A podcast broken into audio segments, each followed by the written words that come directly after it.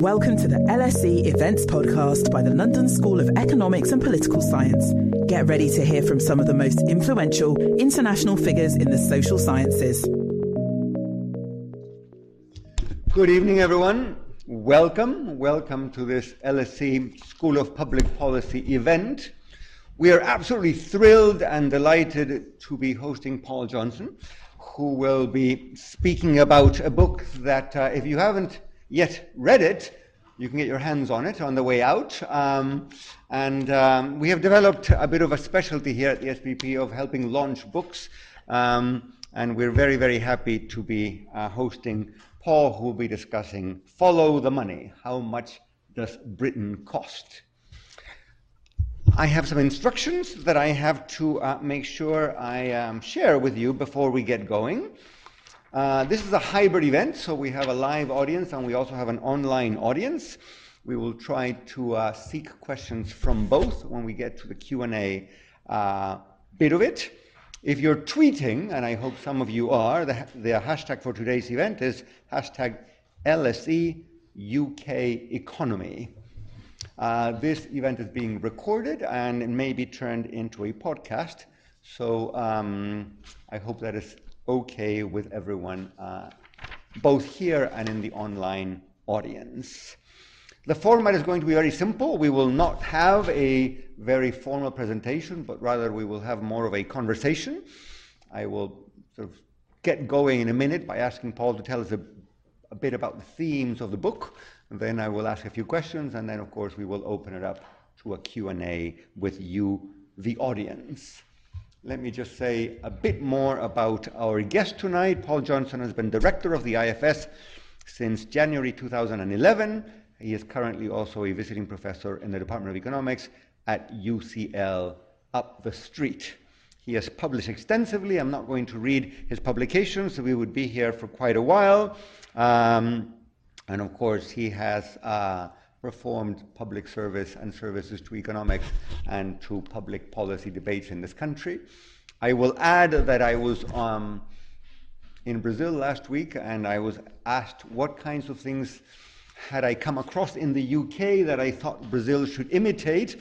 And without much hesitation, I said, You should have an Institute for Fiscal Studies like the one in the UK, which performs an absolutely crucial function. Um, and um, I said that because I happen to believe it. Um, so congratulations. Well, I hope they the, invite me over uh, soon. Absolutely. Um, well, if you think you're dealing with big fiscal problems there, um, you may be coming across much larger um, problems there uh, in a country which just reached 100% of GDP in public debt. Of course, that's about, you know, smaller than what you, the UK has. But of course, real interest rates are three times there what they are here. So the carrying cost of that debt is a bit of an issue. But in any case, we're not here to talk about Brazil. We're here to talk about the United Kingdom and follow the money. So, Paul, just to get us started, um, uh, we will not ask you to give us a 20 minute uh, presentation on the book, but tell us a bit about the major themes. And I'm also curious about what motivated you to write a book for a generalist audience. You know, I run a school of public policy and we think a lot about the importance but also the difficulties of writing in a serious way about economics and economic policy for non-specialists in plain English. And I have to say the book is very, very readable and fun to read. So what were you hoping to accomplish and, and, and, and how did you go about it? Yeah, well, part, part of that question is easier than the other. I mean, what, why, why, why did I think it was important to write something for a generalist audience? Because I think this stuff is just really important, mm-hmm. and that um, actually understanding how the tax system works, understanding how we spend money on health and education and um, pensions and so on, really matters. And actually, part of what we do at the IFS is, um, as well as doing the really you know hardcore academic research, is we do try mm-hmm. to communicate that more generally. Um, the, the, question about a theme is a much is a much harder question to answer, and um, for many reasons, I've um, resisted uh, over over the last you know, years that I've been at the IFS. I've resisted writing a book, partly because I never thought I'd have the time, which proved to be absolutely true doing mm-hmm, this, mm-hmm. Um, but partly because I thought I don't really have yeah, I don't have a message. And actually, in a sense, the, the, the, theme here is that it's all really quite hard, that there isn't a single answer, that there isn't sort of, you know, if only we could discover a basic income or taxing the wealthy or, um, uh, or, or, having a flat rate tax system or um, you know, reforming the higher education system, everything would be fine there isn't there isn't anything like that in there. There, there. there is nothing in there which says that there is some there is some answer which goes across all of it. I mean, what if there is a theme? It is it's already quite hard, mm-hmm. and then everywhere you look, there are trade-offs. Um, there are trade-offs in the tax system. You make some people better off, some people worse off. If you make it more efficient, there are trade-offs in, in, in health. If you want to spend more there, it costs more somewhere else. There are huge trade-offs in the welfare system. Um, if you give more money at low incomes, then you have to take it away at higher incomes, and that reduces incentives, and so on.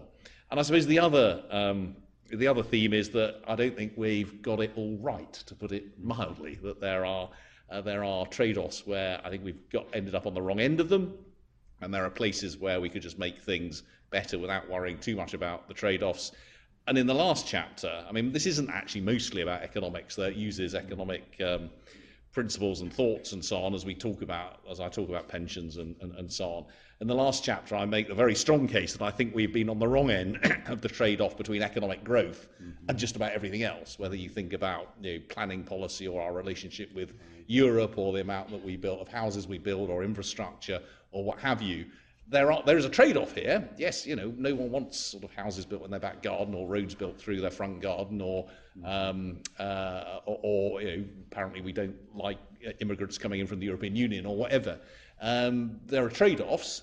Um, but in my view, we've been very much on the wrong end of those trade-offs. We've, we've, we, we haven't focused on growth, and one of the consequences is we've had uh, you know 15 years of you know, the lowest earnings growth since the Napoleonic Wars, and um, you know that's why we feel the current cost of living crisis so badly because it comes off such a poor uh, a decade and more of growth. So a theme here is is there are hard, if there's a theme, hard choices. A lot of you know, things have not been done well, to put it mildly, um, uh, and but you know you see it particularly in the world of you know, social media and so on. You've got so many people saying just do this. It's easy. Change that. Everything's fine. And, and, and you, if you're looking for easy answers, I'm afraid they're not there.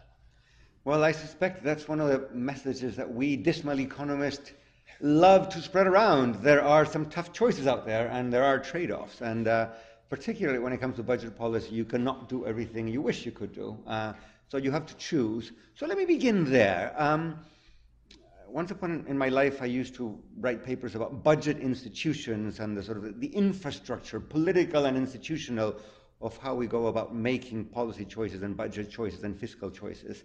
Um, is Britain in a good place regarding the way we make those choices? Uh, or are we uh, falling into bad practices, populism, short sightedness, and all those things that other nations have long known? Are we doing things right when it comes to fiscal choices at a general level? I'm going to go into particular issues about tax and, uh, and pensions and other things, but uh, is the system working properly? Are we, are we making the choices that we should be making? Well, that's a pretty broad question. Yes. I, mean, I mean, to some extent, um, to some extent, we've made some good choices over, over recent years, whether it's been uh, about how we've um, introduced particular policies. Mm-hmm. We could talk about higher education policy and fees. I think there's some quite interesting things happening mm-hmm. there. We, uh, we can talk about some of the changes to the tax system, but broadly, mm-hmm. I think, as I was saying, we've made a lot of bad choices. So mm-hmm. we look back at last autumn, and some of the institutions that you're talking about weren't brought into play. I think we um, it's done quite a lot of damage to the UK. A combin- you know, if you, you fire, fire your permanent secretary at the Treasury, you ignore um, the Office of Budget Responsibility, you talk down um, the Bank of England, you, you introduce 45 billion of unfunded tax cuts, and then you're surprised when people think this might not be the best idea ever. Um, so you know, in a sense, you could say things work quite well because that was that was unwound really quite fast, though um, that wasn't a necessary um, outcome of that. So that was an extreme example of things really not working. Um, if, if you compared with that, most most budgets and so on are you know are pretty okay. But um, if you look into the future, what what are the challenges facing us, and are we facing up to them?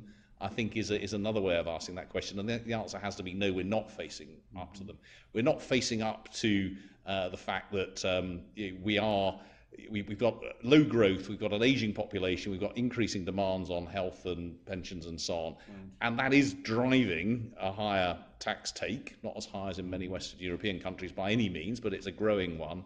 Um, and we've not had any kind of national conversation about that. We are doing it in a, um, you know, in my view, a very cack-handed way, massive increases in corporation tax, stealth increases in income taxes by using um, fiscal drag.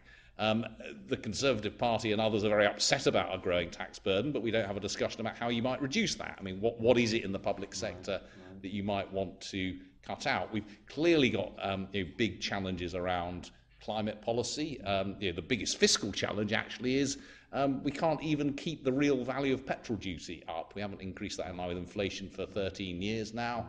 Um, in 20 years' time, we'll lose all 30 billion pounds of that revenue um, but no one's brave enough to talk about what you're going to uh, what you're going to replace it with. So all of those long-term things are seriously problematic. And then, I mean, we can talk about the, you know, the, the separately, I guess, around issues uh, uh about choices around Brexit and, and the evolution to the other nations of the UK. So let's stay with the theme of politics and political economy for, for that matter. And two questions for the price of one. I was going to come to the events of last autumn toward the end, but you mentioned it already, so let me get it out on the table. How could it happen? You know, I, um, uh, I teach my students that the UK is a country where fiscal institutions work, where consultation takes place, where there's a lot of planning, where the OBR gets consulted beforehand. Uh, somehow, none of this uh, happened the way it was supposed to happen, and of course, markets did not like it. As you pointed out, it was all undone fairly quickly. So, question number one is how come? Um, are institutions sufficiently, um, what's, what's, what's a polite way of putting it, flexible so that choices can be made without proper consultation? Uh, could this happen again? Well, it, it's a parliamentary democracy, and the prime minister in charge, the party in charge, can essentially do whatever it wants as long as it can get it through um, Parliament. Uh, and obviously the OBR and others are only advisory. Um, there's nothing, you know, the OBR cannot say you can't do this. What they would say was, if you do this, this is the fiscal consequences. Now, right. kind of everyone knew what the fiscal consequences would have been anyway. Right. So there's an interesting question as to you know, why it was that the government felt they couldn't even make use of the OBR. They knew what they were going to say. We at the IFS said it anyway, so uh, but but it wasn't very hard to work out what happens if you do 45 billion of tax cuts when the economy is doing badly, when you've got inflation going, uh, when you've got inflation going up, when you've got the uh, the deficit in any case going to be much higher than was projected uh, back in the spring. Um, so, you know, in, in a parliamentary democracy like that, I mean, even if you had the OBR, say, even if you'd used the OBR, it would be perfectly within the purview of the Prime Minister and Chancellor to say, well, we believe something different about the fiscal situation, or we're willing to take a bet. And that's what politicians are there for. They can take a bet on, on cutting taxes or raising spending or cutting spending because that's what their, their political instincts are to do. But I think what, you know, what we had um, you know, back in the autumn was this, this combination of um, sacking of the permanent secretary of the Treasury just out of pure spite, as far as one can um, uh, make out, um, uh, not using the Office of Budget Responsibility, um, doing these very, very big tax cuts, um, at, then the Chancellor saying, and there's more to come, yes. and the Prime Minister saying, and we're not going to cut spending, and at the same time, of course, having this huge um, uh, this, this, huge program of support for household energy bills, which itself um, it was expected at the time to cost many tens of billions of pounds, putting lots of pressure on on the buying um, of gilts. Now, um, one thing I think you know the, were you surprised by the intensity of market reaction? Well, to some extent, because actually there's almost nothing in that mini budget which should have come as a surprise. Right uh, because Liz Truss had, you know, if you'd been listening, she'd been saying it all over the summer that she was going to do this. Now, I have to say, I'd kind of assumed that in the way of most politicians, she was could have kind of rode back on it a bit and um, not um, cut the corporation tax all the way back and not, uh, you know, maybe increased employer but not employee national insurance contributions or something. I'd kind of assumed that she wouldn't, and maybe the markets kind of assumed that that wasn't going to happen. But I, but I think it was the combination of everything. I, in a sense, if she'd only done what she said she was going to do, and hadn't done any of what uh, that with the OBR and saying that there's more to come and sacking permanent secretaries and so on, and done it in a quieter way, we don't know the counterfactual, but but maybe maybe the maybe the impact would have been less. It's very it's very it's very hard to know.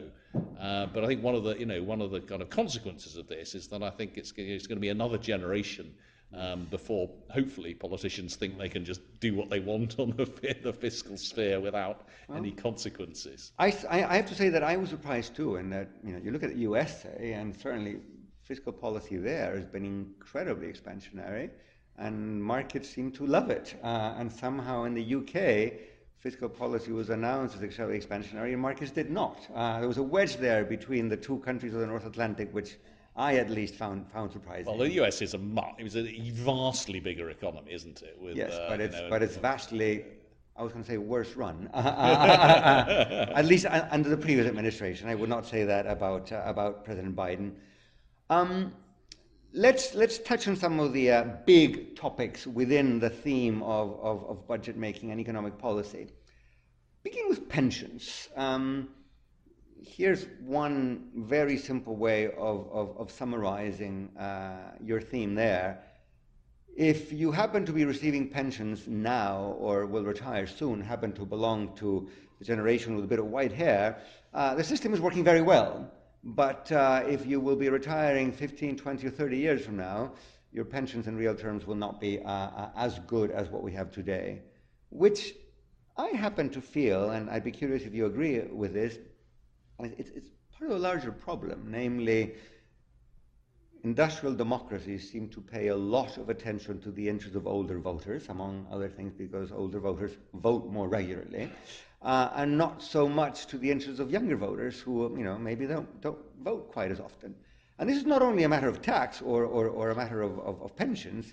If you think about the way we dealt with, say, the pandemic, um, you know, we were all kept locked up for a very long time when people under 40 could have gone out and worked and, and had probably better time and higher incomes uh, uh, at very, very little risk of themselves. But nonetheless, uh, we thought that was not uh, the right thing to say.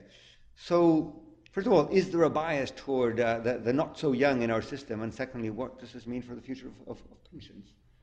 Yeah, well, the, um, the, the, sort of the, the, theme of generational inequalities yeah, is certainly yeah, there yeah, um, in the book. I should start by saying, though, I start the chapter on pensions to saying that this is one of the, you know, in a sense, what is one of the great triumphs of British social policy over the last 50 years.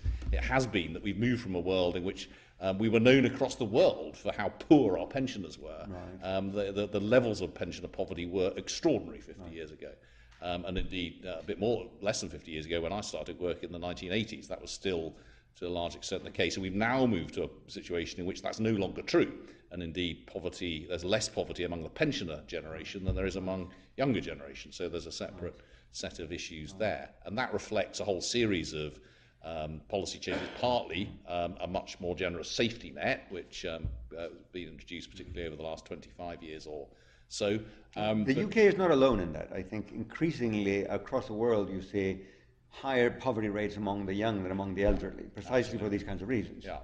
Uh, indeed. Um, but you've also got quite a large. But the, the, extraordinary thing is that once you take account of the cost of housing and the cost of children, yeah. pensioner incomes now are the same on average as non-pensioner incomes. It's extraordinary. I mean, that's the first time in history uh, where that's been true. And that, of course, means that their income, incomes, not their wealth, their incomes today are higher than their incomes were when they were in, of working age. So they've got more disposable income now, on average, than they had disposable income when they were of working age, which again is an astonishing Absolutely. statistic. So, you know, what, why have we ended up in that position? Well, it's partly because of um, a set of generous occupational defined benefit pension schemes, which around a half of pensioners now um, have, um, alongside um, the uh, state earnings related scheme, which, uh, which many of the rest um, now have, uh, have access to. Um, and of course, um, th- that's been the generation where uh, about 80% of them are owner occupiers and outright um, owner occupiers. Now, you look at the next generation or the generation below that, everything's changed.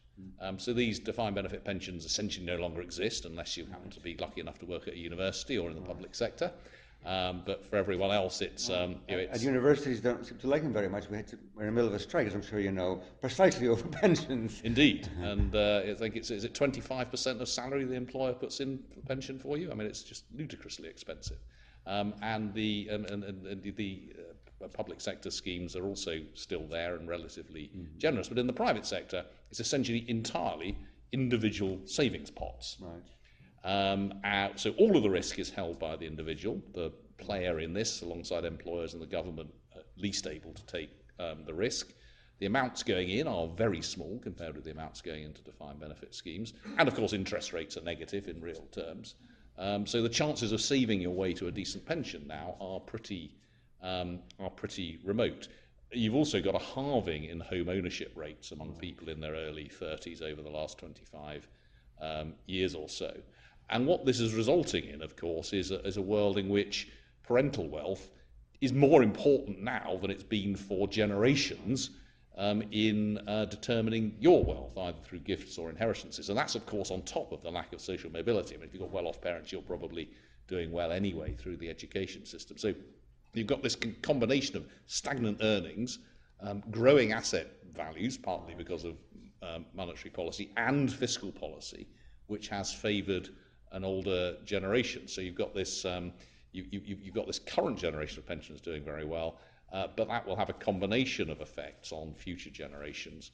Uh, and I, I, worry about the next, you know, the next generation, the generation after that, in terms of mm-hmm. you know, not not just their incomes in retirement, but the risks that they're facing, um, and the capacity to manage those risks. I mean, there's no annuitization any, anymore, even of these um, of the individual pots. So you're not just facing risk on the way up to retirement; you're facing risk um, afterwards as well. It is. Uh, you, you, put it in a way that I thought was very interesting. I, I never thought of um, of the fact that I need to, you know, a lot of younger people need to turn to parents for help as making inequality more acute. Because of course, if you happen to have wealthy parents, you're in good shape.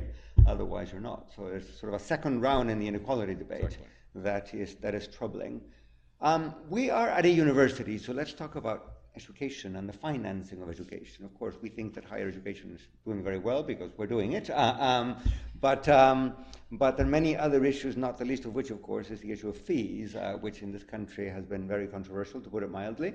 Uh, I was telling Paul as we were coming in that I was in government in my own native Chile a, year, a few years back, and we adopted the UK system of student loans, and it proved just as controversial politically there as it did as it did here. And it caused people to march on the streets and that sort of thing. But uh, you know, as an economist, I happen to think that it's a system that makes a lot of sense. But there are many other aspects uh, of uh, of the financing of education, and of course, not education is not all education is higher education. There's also uh, uh, other bits. Where are we, uh, and and what are the big what are the big outstanding issues there? Well, there's plenty, plenty of issues. I mean, one of the um, uh, so, so there's, there's two, two, two chapters in the book on education. One essentially on schools, and one on, on what happens after right. school. Um, on, on, schools, um, in terms of the financing, um, we are, I think, still not quite spending as much per pupil today as we were back in 2010, right. uh, which is, again, pretty uh, extraordinary. And we might, right. Was looking confused, but maybe we are just about spending as much yeah. per pupil as we were back in 2010. But that's, that's more than a decade, 13 years with no growth in spending. Um, but remarkably, um, that spending has tipped, if anything, towards um, slightly less, somewhat less deprived schools and away from the more uh, deprived schools. We've clearly got an education system, but actually just a sort of general society in which there's considerable educational uh, inequality and outcomes. That's very hard for government and for the education system by itself um, to fix that, certainly um, any time, uh, any time quickly. Um, we uh, remarkable changes I think people haven't noticed. There's been a real shift of focus in um, increasing spending on primary schools relative to secondary schools, for example, over a long period of time, which um, uh, which is what most experts would recommend, is it not? Uh, to some extent, yeah. um, I, I, don't. Uh, it, it, I, I, also think there's some real problems with sort of what happens in the, in the sec- second half of um, secondary school. So as you move through sort of the education system, um, if there's a if there's a single issue I would pick out for for, for, for the UK or I should say England. Mm-hmm um, it's what happens at 16. Yes. Um, that uh, we have these have these exams, these GCSE exams, um, uh, which colleagues of yours here at the LSE have, have, you know, have looked at the impact of just missing yeah. one point, exactly. not one grade, but one point missing, uh, missing uh, passing those has a huge negative effect on what happens next because we have a very poor set of choices post 16. You either go into these very narrow A levels or a, a huge range of um, often not very high quality vocational um, uh, qualifications. And one consequence of that is at age 15, our, our literacy and numeracy is not great, but it's about average. By age 21, it's dreadful. Yes. Um, we have the sort of Compared of to, say, OECD countries. yeah, but almost the worst in the OECD for, for, for people in their early 20s. And that, you know, that, that I think you can trace through to what happens post um, 16. You look at the funding of sixth forms and further education, that's been cut really dramatically over the last um, 15 years or so. So that's, you know, if, you, if, you, if, you, if, you, if, you, if there's one area where you can see the big you know, reduction in resources, um, that's where it is. But can I stop you there? And uh, is the problem that simply governments are not putting enough money on the table, or is the problem that this sort of two-year uh, sixth-form arrangement, which you would not find elsewhere in the OECD, say, is not well thought out? So is it an institutional design problem, or is it a money problem, or both? It, it's both. There's certainly an institutional design problem, uh, in, in, my view. Um, as, as, as a parent of a child who just did GCSEs last year and one who'll be doing them next year. Yes, I tend to agree. uh, uh, yes, uh, yeah. I mean, you, you, you would not find anything like that, say, in Germany or in France yeah. or in the US. Yeah, I mean, you don't tend to have these really sort of yeah. supposedly high um, stakes exams at 16, Precisely. and then this incredible narrowing of exactly. the, of, of, of the, curriculum, curriculum at that on. point. Uh, and, but there's still, you know, a, a, clear route through if you're on that academic route. You do your GCSEs, you do your A levels, you, you, you get to university, and the university is, of course, desperate to have you because you come with you come with money. Um, but if you don't if you don't do uh, that, it's an incredibly you know opaque, complex, muddled, um, often poor quality route going through uh, going through a sort of um, vocational or further education system. And uh, and you know one of the gaps we have is we have tiny numbers of people doing vocational qualifications um, which are between the sort of A-level standard and the university standard. You look at the cohort of people in their mid-20s, you've got about a third of them who've got a university degree, um, and you've got a, a, bunch who have got, um, 20% or so have got a level three, which is equivalent to a level vocational right. qualification, and you've got next to nobody who's got a qualification between that and uh, a university right. um, a university degree um, uh, so higher level apprenticeships and so on, are very, I mean, they're slightly less rare than they were, but they're still very rare. My, uh, I talk about my one of my sons in there who didn't go to university. He did a higher level apprenticeship. In the in the autumn when he started that higher level apprenticeship, there were more kids going to Oxbridge than there were starting higher high level apprenticeships. I mean, that is how um, you know how, how ludicrous our system is in terms of its lack of that middle that middle ra- so, range. Should we be more like the Germans? We'll presumably get that aspect of higher education very well. I mean, very right. Is that so? I mean, you know, they really connect companies with apprenticeships, and there are many. If you choose not to go to uni, or if your grades are not good enough to go to uni, then there are many things you can do which will guarantee a reasonably high income and usable, marketable skills. Uh, are there models out there that the UK could, you know, uh, adopt or adapt? I think it's hard to take uh, models from other countries which are you know, really based in you know, long history. And another thing that you know, the book again talks about is that uh, a lot of where we've ended up in the tax system, a lot of where we've ended up in in the health system and so on, education system, it's very, very historically dependent. I mean, I talk about social care in there, and why does social care look like it does at the moment? Well, you have to go back to the poor laws of the 1600s right, and the Beveridge right. Report of the 1940s to begin to, and, and the sort of privatisation in the 1980s. All of those things together kind of explain why we are where we are in social care. So it's very historically um, dependent, and, and, and the same is true in education. So I don't think we should try and model ourselves on another country, but I think we can identify where we've got problems and we can set about doing things to solve them. And you know, some things that are you know, actually kind of focus on higher quality apprenticeships, right. which we've had over the last few years, is a small step um, in that direction. But I really think a kind of a, a more fundamental look at what happens at age 16, 16 to 18 in the academic and the vocational route is really important. So two more questions from me, and then we will open it up. You just mentioned the two things that I wanted to get to, namely health and tax. So let's begin with health. Uh, you know, the NHS, of course, has been in everybody's discussion and on, on everybody's dinner table for the last three years for obvious reasons. Um, if you listen to, say, Radio 4 every morning, which I do religiously, um, uh, two things get repeated. A, the NHS is in a crisis, and B, the crisis is mostly due to lack of funding. Um, other people would tell you differently that um, it may be, again, an, in, an issue of design, incentives, efficiency, etc. So, how good or how bad uh, is the current arrangement and what should we do to, um, to change it? And is it really a matter of money or money alone? Well, um, I mean, how bad is the current arrangement? Well, one, of the things I, I, you know, we have a problem in the UK, which is we sort of treat the NHS differently to anything else. We sort of always worship at its shrine. Indeed. Um, and that is a Protect problem. the NHS. We've heard that once or twice. Exactly, and, and, and that is a problem. Um, and uh, you know, actually, we have a problem with the with health here in a way that I think, for example, the French have a problem with pensions. I mean, you know, you, you see the strikes going on. Macron would agree with that. Yes. Um, uh, so it's you know, different countries have problems in different parts of public policy, and I think we have a problem with the health service. The sort of um, the, the way that we describe it. One one of the things I say in there is, if you ever hear a politician saying the NHS is wonderful, just compare it with the US. Just turn the radio off immediately, Yes. uh, because yeah, that's like saying the British, you know, the English football team's brilliant because it's better than Monaco. I mean, it's kind of, you know, choose the worst example in the world and say you're better than it. It's Yeah. not a sensible thing to. It's not a sensible thing to do. If you get someone saying, well, you know, this is how we compare with the Dutch system or the French system, that's kind of interesting.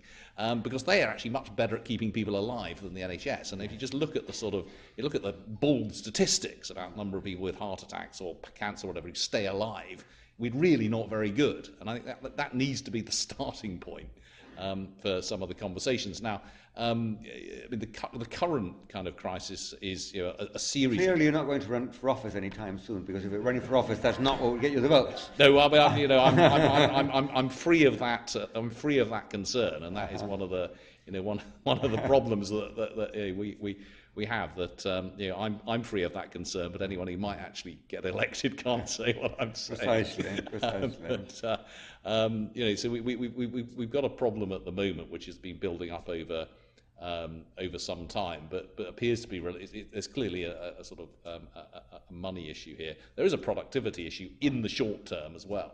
Um, that uh, you know we've got more doctors, more nurses, more But- but- everything. But, let me push you on that point because this is gets political. Some people say productivity, efficiency. Some people say money, money, money. Is it 50-50? Is it uh, 25-75? Who? Which one of those, those two theses is more accurate as a description of the of the problem? Well, there's a short run problem at the moment, and if you look at the, you know, what, what's happening at the moment is the NHS is doing less with more. So compared with 2019, it's got more of everything. Right. and it's doing less of almost everything. So that So that, that suggests efficiency. So that, that, that suggests there's been, and this, this is a problem across the, I mean, if you look at the short-term problem, this is not specific to the UK. Um, this, is, this is true in many countries at the moment. So there seems to be a sort of, what looks like a long-term impact of COVID. Now, the long-term impact of COVID is not what we all expected it to be. Now, what, what, what did I expect it to be two years ago? Well, something like, I can't remember the numbers, 10 million people missed appointments and didn't join waiting lists during COVID because the NHS was, you know, was, was, was essentially not accepting customers. So, so we all thought there'd be this wall of people joining waiting lists and arriving at the NHS's door. Hasn't happened at all. Not one more person has joined a waiting list uh, than would have, we would have expected um, ha- had that huge backlog not apparently um, built up, which is which is maybe one of the reasons why there are more people turning. Uh, uh, there, there are worse cases turning up at A and E um, uh, than, than was the case. What appears to have happened is that um, actually roughly the same number of people have been joining the waiting list, but fewer people have been getting off at the other end. Now that seems to be associated with there's still some people with COVID in hospital, and that clearly takes up space and resource and it's very difficult to deal with. Um, if you talk to people in the NHS, they say that lots of doctors and nurses just aren't capable of being as productive as they were pre-COVID because they're exhausted or they're not being as productive. We've got a problem with getting people out the other end into social care, um, which appears to be um, part of the issue, and a very complex, complex system in which you know, small problems in one part of the system can create really big problems um, in another part of the system. So there's a sort of system-wide issue there. Um, there is a um, over long periods. There's a um, in terms of our health, there is a, there is a cash issue, which is partly what is one of the costs of our economy growing so slowly over the last 13 years. Uh, well, we spend roughly an average amount of our national income on health, but our national income is less than it otherwise would have been. So there's there's there's less money going in, and we also over the 2010s really, really didn't invest in the capital infrastructure, not just building hospitals, but buy, buying MRI machines and, and, and, and keeping, keeping, things, uh, keeping things going. So we kept moving money into keeping things going in the short run, which has uh, meant that it's much harder to keep them going in the long run because you don't have the capital. Well, we could stay on health forever, but we do want to turn to the Q&A in a minute, but I must ask about taxes before we do. Uh, I've got the book open to the page on the tax system, um, and um, it's quite remarkable. I will not quote the whole thing, but let me just tell you that in referring to the UK tax system, uh, the adjectives are ludicrous, insane, uh, unnecessarily complex, bizarre, uh, um, and it goes on uh, like that for a while. Uh, and of course, if you're going to buy a house, the uh, system for taxing housing is expensive and a costly disaster. Um, clearly, not too keen on current arrangements uh, uh, on tax. What do we do about it? First of all, what, what, why is it so wrong and so bizarre and so ludicrous? And number two, uh, how do we fix it? I think I may have been selectively quoted there. but, uh, um, I'm sure those, those, oh, those, those, words, those words. Each one of those adjectives. Each one of those appears found there. Page sure. 76. uh, um, um, so, um, uh, I mean, the, the, the, I mean, in some ways, the, the tax uh, chapters are sort of, you know, uh, almost the best reads of the book, I think, because yeah, there's so there's so much to sort of laugh at in the tax system that um, yeah. it's uh, it, it's quite extraordinary. I mean, um, you, uh, as I point out, that if you want a if you want a pet, buy a rabbit because there's no VAT on rabbits because rabbits are edible. Um, uh-huh. Uh-huh. Okay. Uh, which is, um, you know, uh, one of the more interesting facets of the um, facets of the tax system. Some some countries do eat dogs. not, not, here, I suppose. not not not here. Uh, but but, but also there, there, there's VAT on bumblebees, but not on honeybees, um, for similar sorts of um, similar sorts of reasons. Um, uh, so, so but there, there, there's lots of fun to be had with, uh, with, with, with, with, the tax system. I mean, all, all sorts of absurdities uh, uh about it. I mean, the, um, you know, the way we, I mean, looking at the big, the big stuff, um, the way that we um, charged uh, um, national insurance on um, you know, people of working age, but not people of pension age. It's just a tax. It bears no relationship to anything. It's just a tax. Uh, but national insurance rates have gone up whilst income tax rates have gone down, part of the generational thing that you've right. referred to. Um, our rates of tax on capital gains are way below rates of tax on, on, income, which means that private equity people pay a lot less tax on their income than the normal, um, the normal people. Uh, that um, you know, uh, we have a, a, a excessively generous non-dom regime uh, at the top, uh, for example. Um, inheritance tax, if you're healthy, wealthy, and well advised, um, it, it, it's, it's, an absolute doddle to avoid it. If, um, if all you've got is a house and a pension, you basically can't avoid it, which is right. one of the reasons why uh, the, the, sort of average rate of inheritance tax halves between, um, I think, 2 billion and 10 million in terms of uh, the sort of um, uh, assets that you, uh, that, that, you have. We've got the narrowest VAT, Euro, VAT base, I think, in the world, um, certainly one of the narrowest VAT bases um, in the world. You're referring to the taxation of housing, where we charge people enormous amounts to move house um, through stamp duty, which, which, makes absolutely no sense. Which is, uh, you know, which is incredibly um, uh, in- inefficient. Means that uh, you know, people can't move to the people are locked into their properties. Exactly. They're also more locked in part uh, smaller issue, but council tax because it's regressive in the value of the property. And um, quite low compared to the taxation of housing elsewhere in the rich world. Yeah, um, uh, which which means that the uh, I can't again I can't quite remember, but the, the average council the council tax as a proportion of value in Hartlepool is something like 50 times bigger than the uh, council tax as a proportion of value in Westminster. I, I, don't quote me on that because I've probably got those numbers wrong, but you, yeah. you get the idea. That, that sounds um, right. There's, there's, a huge huge gap that uh, you know if you're in a low if you're in a, in, in a low value property in Hartlepool, you have a vastly higher tax rate as a proportion of the value of your property than if you're in a high value property um, in, in Westminster. Sure. So, but all of those things together, I mean, again, they are they are sol- soluble, um, uh, sort of technic- technically, but politically, um, you know, both parties have. Um, you know, Labour could have done something through in this in the 2000s. They had big reviews of it. They decided to do nothing um, and, and the Conservatives uh, more, more recently. The one good thing in Kwasi Kwarteng's mini budget was that he reduced stamp duty, but that was undone alongside everything else in the, in, the, right. in, in, the next, uh, in the next fiscal events. So, last bit before we move on to the, to the audience, just uh, as a riff on the last thing you said, not, not the mini budget, but right before. So, it sounds as though the UK is making the wrong choices along many of these dimensions. In a democracy, you know, politics is the way we make these choices.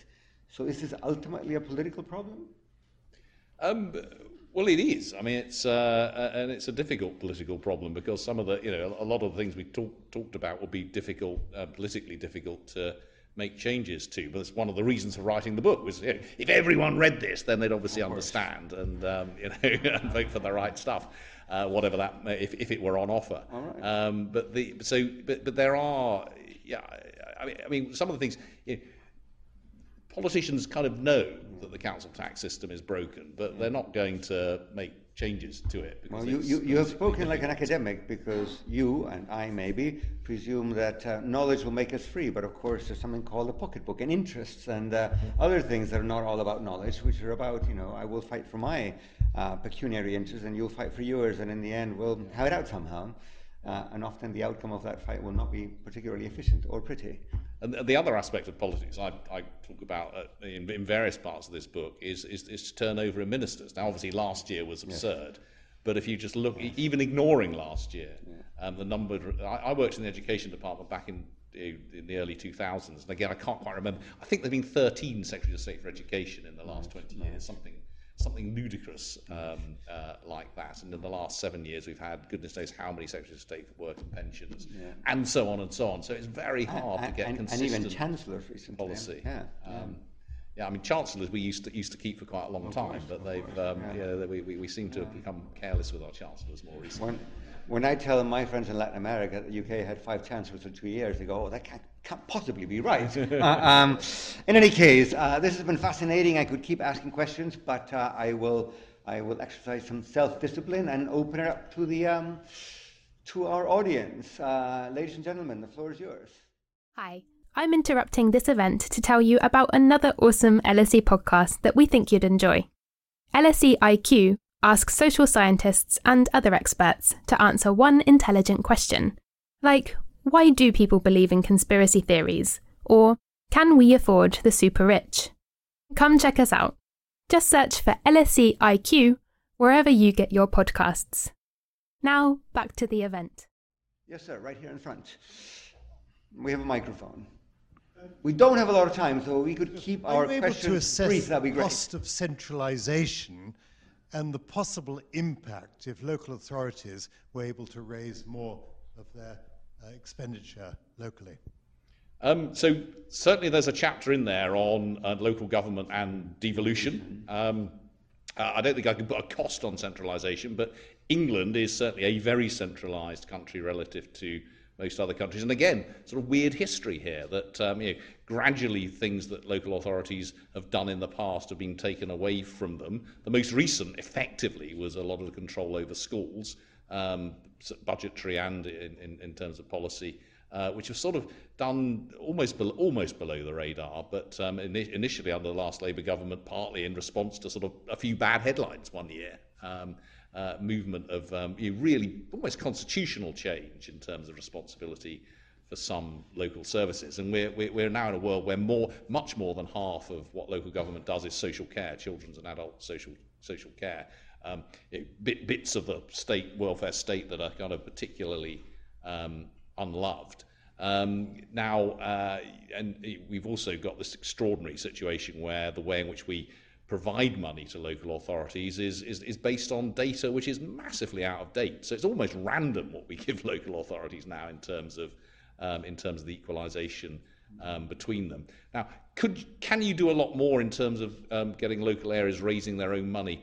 it's really hard because obviously if you gave if you gave that power to Westminster, they could raise a pile you extremely easily, and you gave it to Hartlepool. There's no money there to raise, so you then sort of have to do an awful lot of equalisation if you don't want to kind of um, result in very very big differentials between different parts of the country. So I mean there are way I mean there are ways you can do that where essentially you, you end up giving more money um, to uh, to local authorities. But I do. Uh, my sense, my instinct, my instinct is that more devolution at a regional uh, level or at a, a large, uh, reasonably large local level, my instinct is the more devolution of powers there would be you know, valuable socially and economically um, in the long run. I can't prove that, but that is my that is my that is my instinct on the basis of having read and, and listened to a lot of work in this area. Let's see. Uh, in the third or fourth row there, in the blue jumper. Yes. There you go. Yes. Actually, not a jumper, in the, in the tie, sorry. I, I could not. There was. Yes, right there. Yes. Thank you. Hi. Um, do you think private schools should have their charitable status removed? Um, that's not, not, not something that uh, uh, discussed specifically there. I mean, one thing that um, what is striking is that um, the gap in funding between private and state schools has doubled over the last um, 13 years or so, as um, the, the per pupil spending on state schools has been flat, and private school fees have risen really quite fast over that um, over that period. Now, private schools um, you know, educate what is it, seven or eight percent of the population. Um, two thirds of High Court judges, way more than half of ministers, 60% of um, uh, of, uh, of um, uh, FTSE um, leaders and so on come from uh, from from this this group. So they, they, they have a very important role of, of, of the cohort that enters university every year. What share is private school educated? Uh, don't know, um, but um, significantly above their um, share right. in the right. their share in the population. Probably, what a third or um, something like that. So it's, you know, it's probably it's probably four, something yeah. along those lines, and a very high fraction of post British postgraduates. So I can't something like a quarter of everyone who goes to private school does postgraduate degree against a much smaller fraction of people who go to um, state schools. Now, um, I, I find it, as I say, I don't address this in the book. I find it quite hard to see why uh, private schools have charitable status. They're clearly, um, you know, they, they, they are fee-paying organisations which are there largely for the benefit of the people paying the fees, which is not um, not how I would usually define um, a charity. But there surely is a positive externality. We like to reward those things, don't we? Uh, well, uh, is there a positive externality? I mean, there is. Um, you know, the, the, other extraordinary fact is two thirds of our Nobel Prize winners were privately educated. So these are probably quite good at educating people right. as well as everything else. So there might be a positive externality in that sense. Uh, you could also argue there's a negative externality in terms of the sort of um, social immobility and inequality that's created as a result. But I think it's an interesting issue around you know, an education system needs to be really good at educating you know, the most able, and that creates inequality. Um, uh, but um, you know, an education system which, which reserves something, a bit of it to the, those who are most able to pay and creates that different sort of inequality. I wouldn't call that a positive externality. Right, right. Actually, this is not the subject of tonight, but one striking difference between leading schools in the US and the UK is you know, the, the US also has some very expensive, very good private schools. They all have extensive bursaries and make an effort to incorporate uh, low-income kids, which is much less common in the, in the UK than it is in the US. That's a big, big difference. Uh, but in any case, that's not the subject of tonight. Um, I will confess that I'm not wearing my glasses, and beyond row three, I cannot see very much. Uh, uh, uh so you, yeah, you may, you may have to uh, sort yourselves into. I see a gentleman right there in the blue, and then we'll move on to the back. Yes. can we get a microphone over there, please?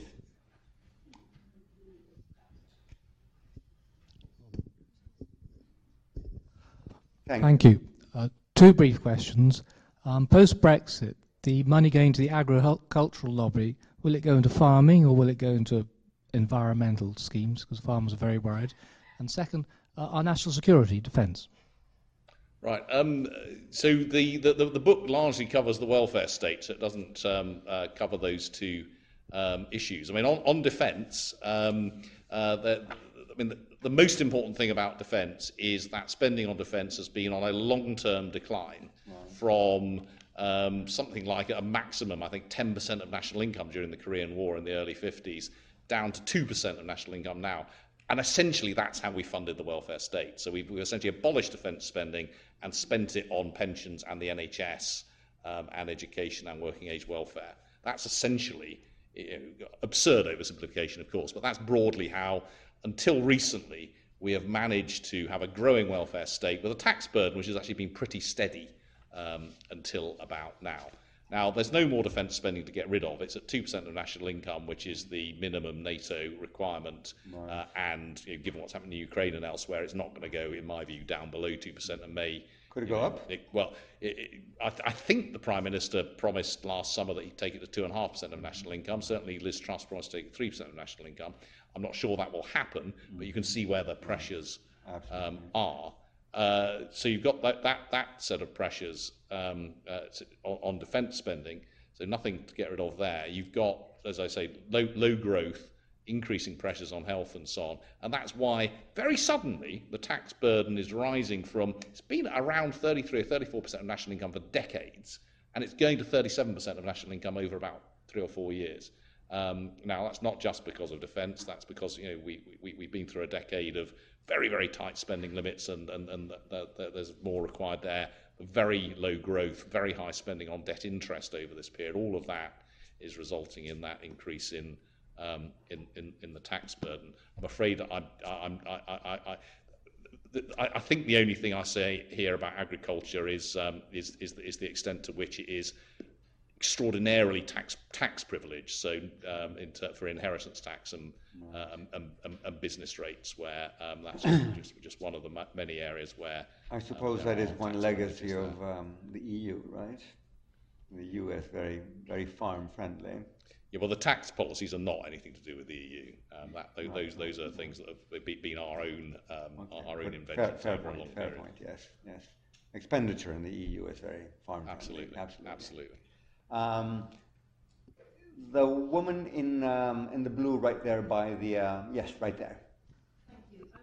Uh, there's a microphone coming your way. Yes. Hello. Is there an answer to the question as to whether it is better, you, whether you get more of a tax take if you have a flat rate band and no graded bands, um, in terms of no exceptions? Say you had a 25% tax rate, everybody across the board do you get a bigger tax take than the kind of forest of bans and all sorts of exceptions and the whole industry of avoidance that you then comes with that? Mm. And has any country tried it? Well, there's a lot in that question because there's um, there's the issue of the progressivity of the of the rate structure. So we, you know, how do we have a progressive system where we have a twelve and a half thousand pound allowance and then we have a um, a 20p rate and then a 40 and then 45? Um, now, within because of partly because of that structure, though uh, also very much because of the inequality in the income distribution, the top one percent of income taxpayers pay 30% of income tax. Um, now, that's partly because they've got an awful lot of money, and the top 0.1% pay, I can't remember, 10% or something. So, so very, very concentrated payment of tax. Now, that is certainly substantially to do with the fact they're paying 45% and not 25% tax on the very large majority um, of their income. Um, but the other part of your question is around allowances and so on. I think there's a bit of a myth that economists think always that low rates and wide bases are a good thing. Sometimes there's a good reason for having allowances. Actually, in my view, there's a good reason of having allowances for pension saving. I mean, you, you ought to be paying tax once on your income, not twice. Um, for example, in the corporate tax system, there's a good case for allowances for investment rather than um, having, a, having a very broad um, base rate and a, and, and a lower rate. Um, so whilst you know, there's a lot of problems with our tax system, and there are certainly a lot of differences between capital gains tax and income tax, and income tax and national insurance contributions, which create um, all sorts of um, opportunities for avoidance, and there are some um, sort of you know, specialised allowances which also provide opportunities for avoidance. I on the whole, I would not think that uh, moving to the sort of system that you're describing would uh, would be better than than we've got at the moment. We need a sort of slightly, mm. as ever, I'm afraid, in this book, um, it's uh, it's slightly more nuanced and difficult rather than um, a straightforward answer like that. Sorry. Countries have tried that. The Baltics have, uh, and other countries, a number of post-communist countries have, and obviously it has some some pros and, and some cons and some people who love it and some people who dislike it very heavily. Would it be true, uh, going back to, to, to the issue of allowances, I am under the impression, but I stand to be corrected, uh, that uh, you begin to pay income tax in the UK at a fairly low level of threshold given the whole income distribution. So more people pay income tax in the UK than in most other developed economies. Well, the um, uh, about 40% of adults don't pay income tax in the UK, so it's a remarkably high number. About 40%, perhaps a little bit more than 40%, don't pay income tax which means that they've got taxable income of less than £12,500. Now, that's but, an extraordinary... But that, but that, includes a lot of people who don't work at all, right? Yeah, so that, that's right, all right, adults. Right, so that, that, that, includes students and pensioners. But, but of the working and, population, the share that um, does pay, uh, I think is... It's, it's, it's, it's fairly high. But, I mean, it's, it's, it's, it's a really important thing... To, I mean, yeah. Again, I think the book is full of these sort of things, I think are really important to get context for scale here. Right, so, right, so I think most people don't, re- certainly most people working age don't realise that 40% of, of adults don't pay um, don't pay income tax. Now, the extraordinary thing about our uh, you know, policy on tax allowances is that we spent you know, um, the, the 2010s increasing and spending billions, tens of billions on increasing the point at which you start to pay income tax. Right. And now we're bring, very quickly bringing it down again right. as that's proved to be too um, as that's proved to be too expensive and using fiscal drag. I think it's something like 30 billion is going to be raised a year um, uh, by 2026 because simply by freezing that personal uh, that personal allowance. So just one of the examples of a complete lack of long-term strategy. It's supposedly the same government over this um, period of time, but part of the you know part of the issue here was a, a failure really to look forward in the 2010s to what was obvious to everyone, which is you know that the pressures on the state are only going to rise. It's going to be really hard to keep the tax burden at its level, let alone increase it, and yet and yet a lot of a lot of spending and political effort was put into cutting uh, taxes.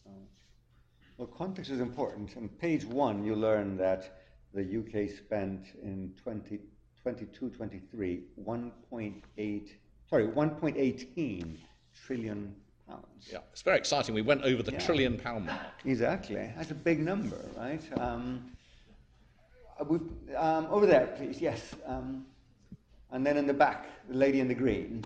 Uh, or maybe since the microphone is right there, we'll start with you and then move, move down this way. Yes.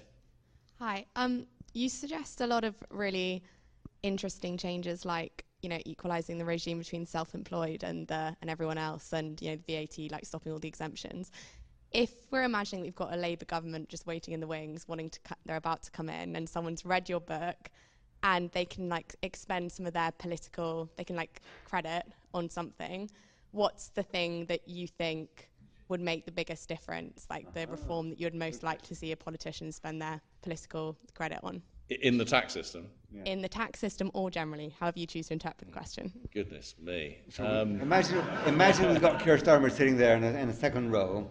What's the message he, he should take away when it comes to tax? Well the um, there's a lot in there, but if, if I had to pick one thing that really annoys me about the tax system, we discussed this briefly earlier, it is stamp duty um, and, and council tax. Yeah. Uh, so um, increasing council tax, particularly on expensive properties, and yeah. and significantly reducing um, stamp duty would certainly be very high up my list of things to do um, on the tax side.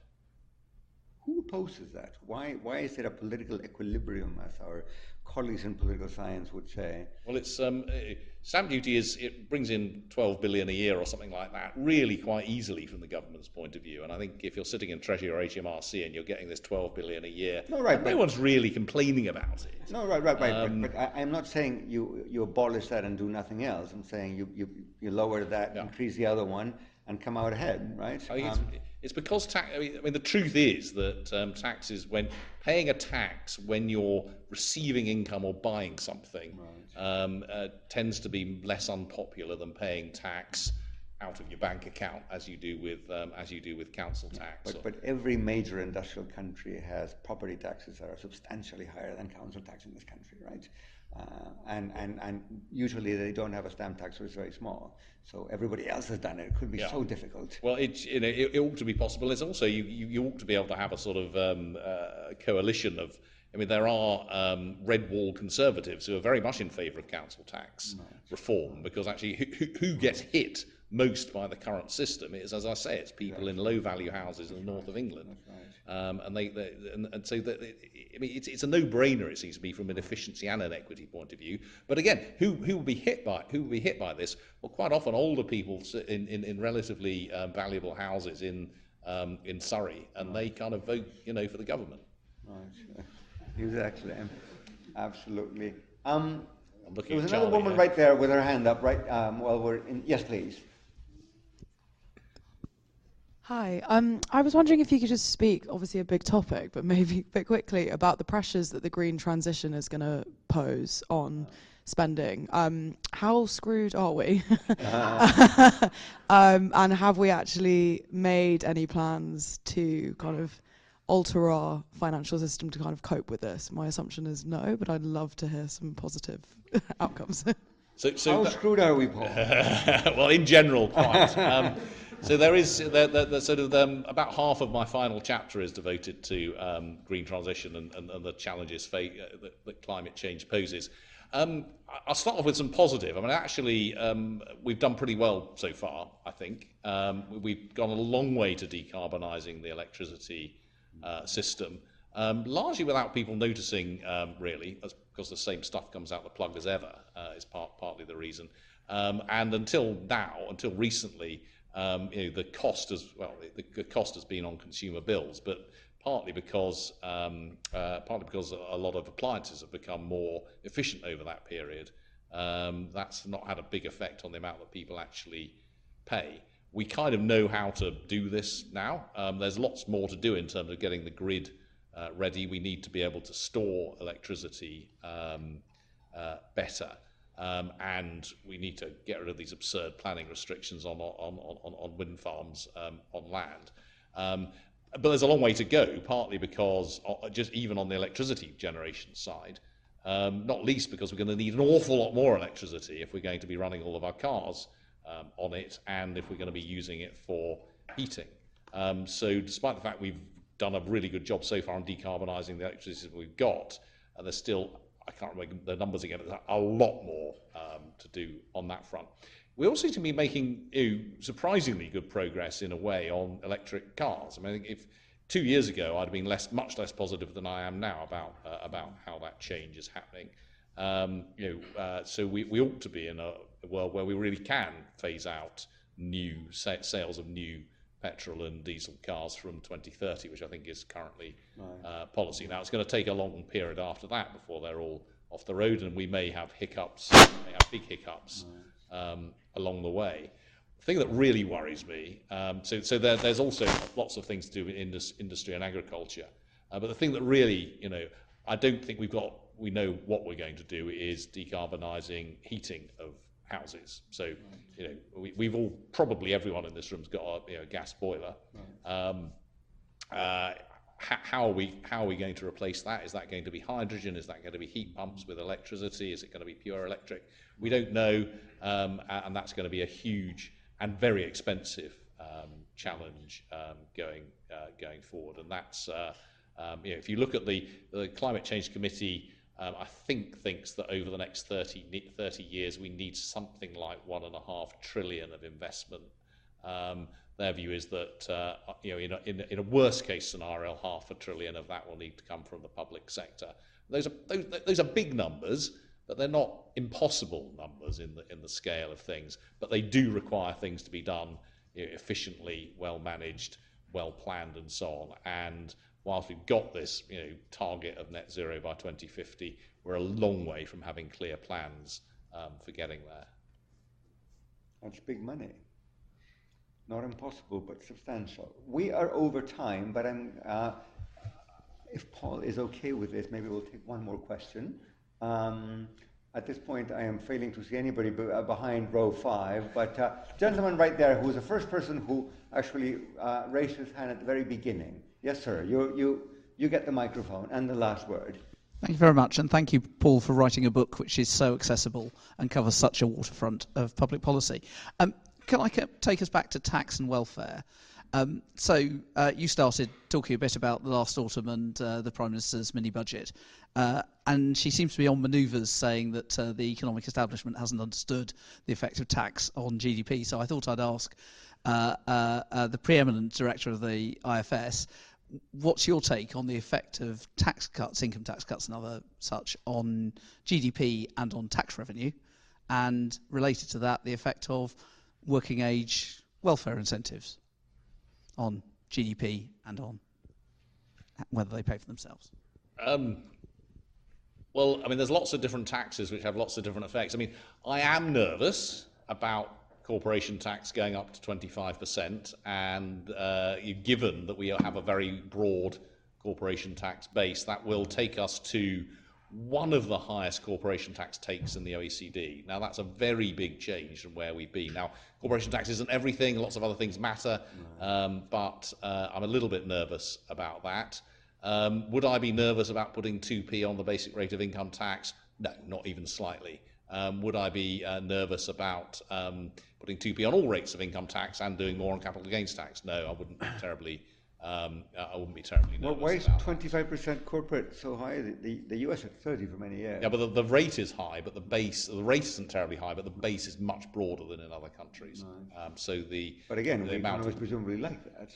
well, no, not necessarily. I, Um, you said so uh, already, no, but in this no, case, I'm not so- sure exactly why. Uh, so, so you, with, with the corporation tax, you really do want, um, ideally, uh, any investment fully written off against corporation tax. You want uh, uh, both interest um, uh, f- funded by both interest and by, by debt and by equity ought to be um, uh, written off against corporation tax, and it's not.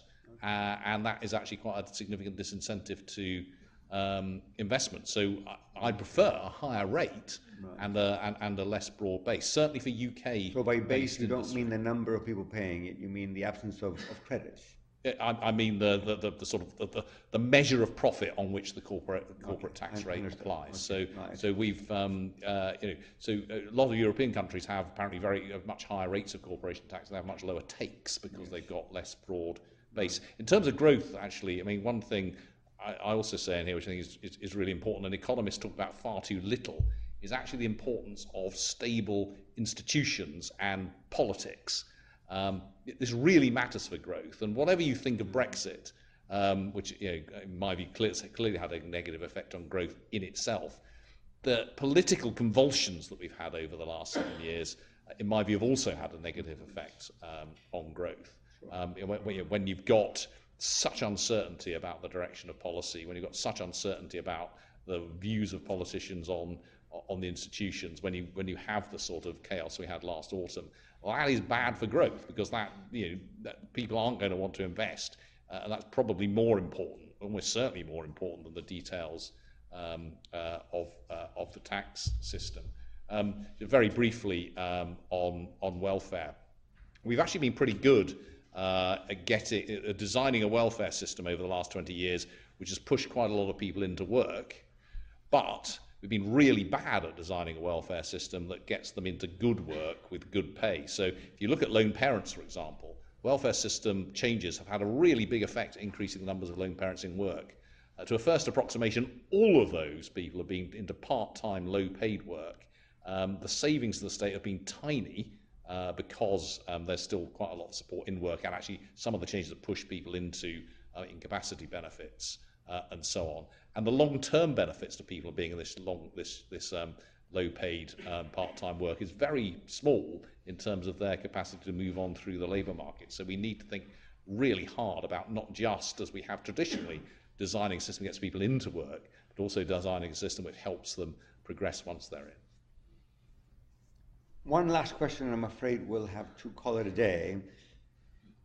At the, at the outset, you said that we, the UK had made the wrong choices and perhaps we were not fo- focusing enough on growth. Give us the one thing that the UK could do, one, not three, to stimulate growth.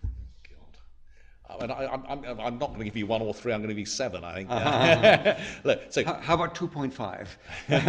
get, get closer to the single market, sort out planning, um, improve uh, the tax system, invest in um, appropriate infrastructure, and possibly most important of all, um, get the education system right. Okay, that's only five. Pretty good summary. Ladies and gentlemen, please join me in a round of applause.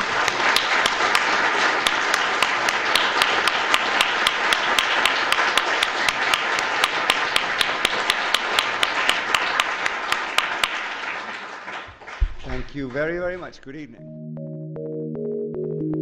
Thank you for listening. You can subscribe to the LSE Events podcast on your favourite podcast app and help other listeners discover us by leaving a review. Visit lse.ac.uk forward slash events to find out what's on next. We hope you join us at another LSE event soon.